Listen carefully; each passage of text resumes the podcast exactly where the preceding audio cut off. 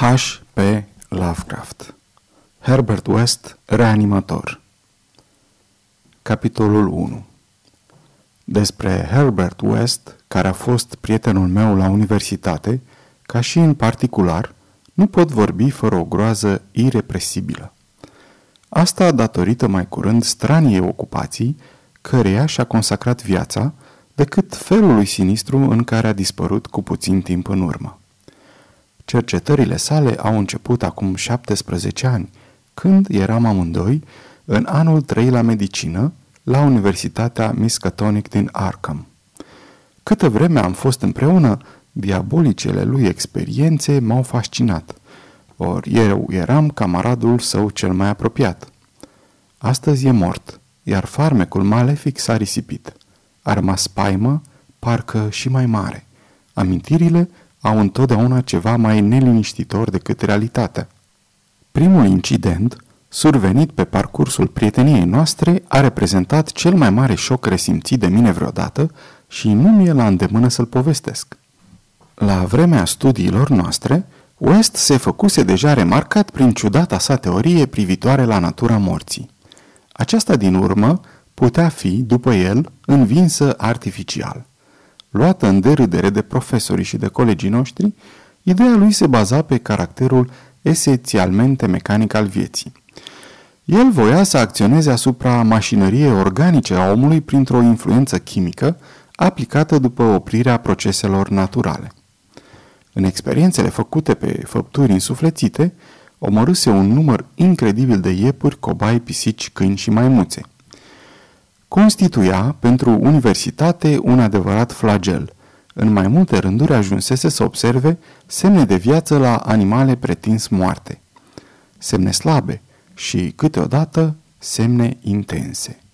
A trebuit însă, curând, să admită că perfecționarea procedeelor lui pretindea o viață întreagă de cercetări.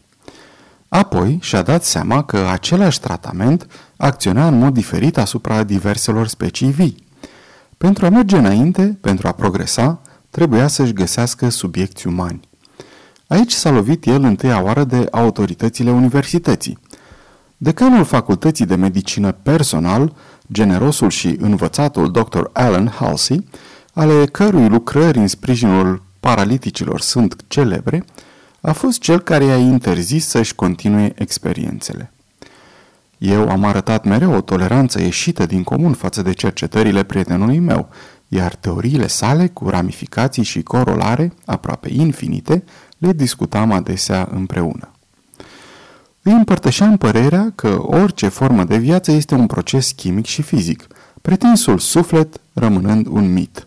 Prietenul meu credea că reanimarea artificială a unui mort nu depindea decât de starea țesuturilor și că, dacă descompunerea nu și începuse lucrarea, prin niște măsuri adecvate, un cadavru înzestrat cu toate organele putea fi reintegrat în acest curios proces numit viață. West își dădea perfect de bine seama că viața fizică sau cea intelectuală puteau rămâne în acest caz afectate de o ușoară deteriorare a celulelor creierului, organ extrem de sensibil, fie și din cauza unui scurt interval în care îl stăpânise moartea.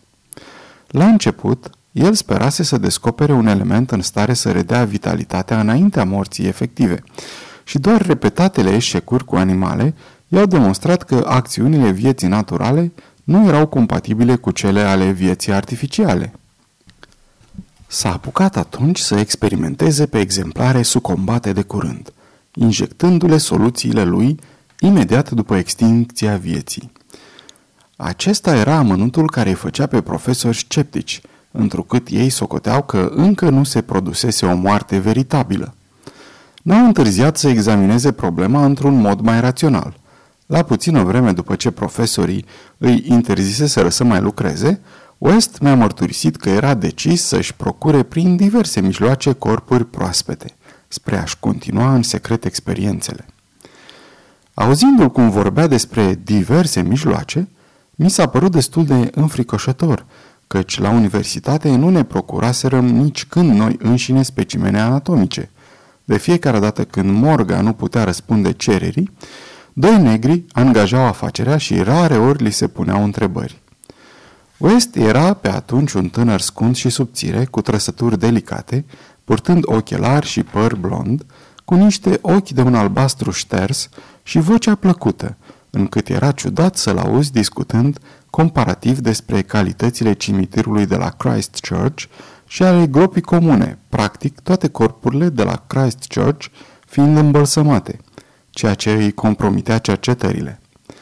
În vremea aceea eram asistentul său, activ și entuziast, îl ajutam în, lucr- în luarea tuturor deciziilor, nu doar în ceea ce privește aprovizionarea cu corpuri, ci și ca să găsească un loc convenabil macabrii noastre ocupații. Eu am fost cel care s-a gândit la ferma părăsită a familiei Chapman, de dincolo de Meadow Hill, și în al cărei parter ne-am improvizat o sală de operație și un laborator prevăzute cu draperii negre, potrivite ca să ne ascundă activitățile nocturne. Am luat infinite precauții pentru ca la eventualii trecători să nu ajungă vreo lumină neobișnuită. Cea mai mică imprudență ne-ar fi condus la catastrofă. Dacă am fi fost descoperiți, conveniserăm să spunem că ne-am instalat acolo un laborator de chimie. Încetul cu încetul, am echipat refugiul științific cu material cumpărat de la Boston, ori împrumutat pe ascuns de la universitate. Ne-am mai procurat câteva lopeți și cazmale pentru numeroasele gropi ce urmau să fie săpate în pivniță. La facultate se folosea de obicei un incinerator, dar aparatul acela n-ar fi costat prea scump. Prezența cadavrelor era mereu o problemă, chiar și în cazul cobailor folosiți de West în camera lui din căminul universitar. Asemenea vampirilor pândeam orice deces și cercetam necontenit cronica necrologică locală. Pretindeam de la specimenele noastre calități deosebite. Ne trebuiau, în fond, cadavre înhumate imediat după moarte și care să nu fi suferit niciun tratament de conservare, neatinse de malformații și cu toate organele la locul lor. În consecință, preferam să lucrăm pe victimele accidentelor.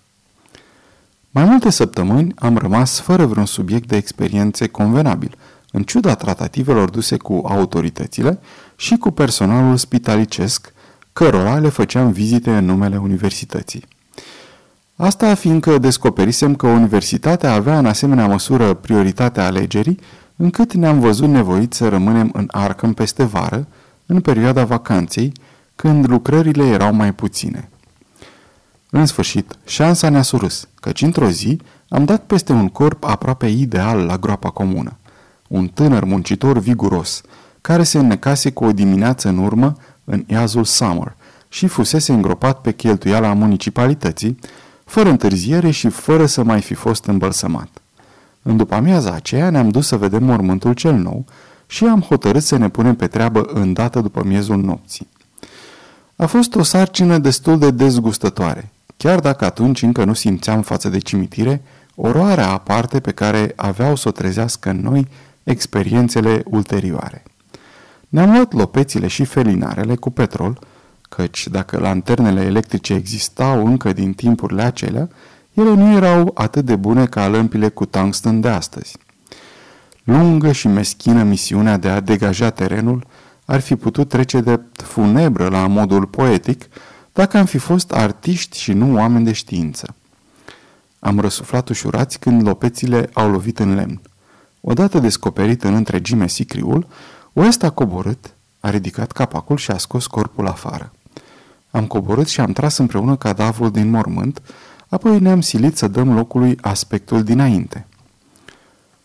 Operația ne-a făcut destui nervi, mai ales silueta țeapănă și fața neînsuflețită a primei prăzi. Am reușit să ștergem urmele trecerii noastre pe acolo. Când am pus la loc ultima lopată de pământ, am îndesat specimenul într-un sac de pânză și ne-am îndreptat spre vechea fermă de dincolo de Meadow Hill. Pe o masă de disecție improvizată, la lumina unei puternice lămpi cu acetilenă, specimenul care n-avea încă aspectul unui cadavru, ne-a apărut sub aspectul unui tânăr puternic și aparent fără imaginație, de tip plebeian, cu umerii largi, ochii cenușii și păr negru. Un animal sănătos, lipsit de complicații psihologice și procedând, probabil, fiziologia cea mai simplă și cea mai bună. Acum, cu ochii închiși, părea că doarme, dar testele savante ale prietenului meu nu lăsau nicio îndoială asupra morții lui. Aveam în fine ceea ce West își dorise mereu. Un mort din specia ideală, gata să primească injecția cu substanța preparată după calculele sale precise și după teoriile lui referitoare la viața umană. Eram foarte încordați. Știam că erau puține șanse să reușim pe deplin și nu ne puteam reține temerile în legătură cu efectele aberante ale unei reanimări parțiale. Ne neliniștea starea mentală a creaturii și eventualele impulsuri ale sale, deoarece, în momentele următoare morții, era posibil ca unele celule cerebrale extrem de delicate să se fi deteriorat. Eu unul mai păstram încă niște curioase noțiuni despre suflet, așa cum îl concepea tradiția și mă tulbura gândul unor secrete revelate de cineva care se întorcea din moarte. Mă întrebam ce putuse vedea tânărul acela liniștit în sferele inaccesibile ale lumii de dincolo și ce va putea povesti dacă îl readuceam la viață. Din fericire, asemenea chestiuni nu m-au preocupat multă vreme, căci împărtășeam în bună măsură materialismul prietenului meu. El era mai calm decât mine și, când injecta o mare cantitate de lichid în vena unui braț al cadavrului, făcând imediat o ligătură. Așteptarea a fost înfiorătoare, însă West era neobosit. Din vreme în vreme, aplica stetoscopul și constata absența oricărui rezultat. După trei sferturi de oră, fără cel mai mic semn de viață, a declarat decepționat că soluția lui nu era cea potrivită, hotărând totuși să folosească ocazia și să încerce să schimbe formula înainte de a se debarasa de cadavru. Încă din după amiaza aceea să paserăm un mormânt în pivniță. Trebuia să acționăm înainte de ivirea zorilor. Nu aveam voie să fim imprudenți. De altfel, nici corpul nu avea să rămână destul de proaspăt până în noaptea următoare. Luând deci cu noi lampa de acetilenă, ne-am lăsat musafirul tăcut pe masă, în beznă, și ne-am concentrat atenția la prepararea unei soluții noi. West și-a realcătuit amestecul cu o grijă aproape fanatică.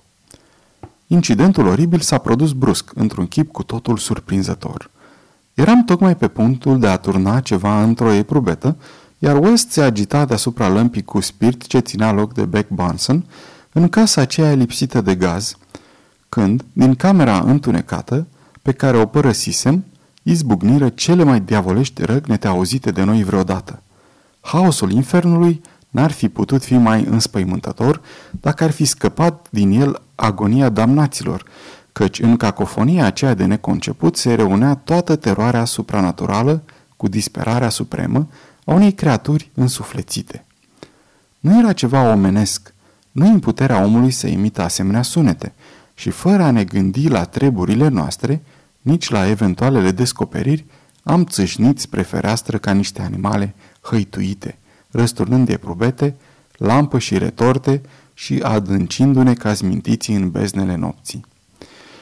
Îmi închipui că urlam cât puteam de tare pe când fugeam, ieșiți din minți, în direcția orașului.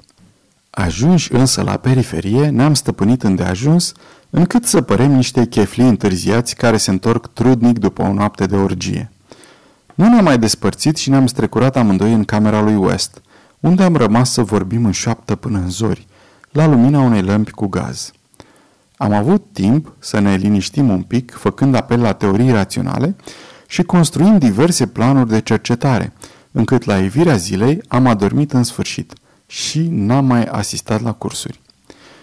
În aceeași seară însă, două articole de ziar, fără nicio legătură între ele, ne-au împiedicat să ne regăsim somnul.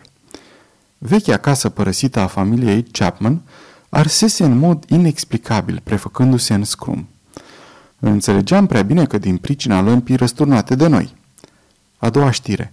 Cineva încercase să deschidă un mormânt recent din groapa comună, iar pământul părea să fi fost scurmat cu unghiile, fără nicio unealtă. Asta n-am înțeles-o, fiindcă noi nivelaserăm cu grijă pământul de pe mormânt. De la această întâmplare, vreme de 17 ani, West s-a uitat mereu peste umăr, afirmând că auzea pași în urma sa. Astăzi El a dispărut cu totul.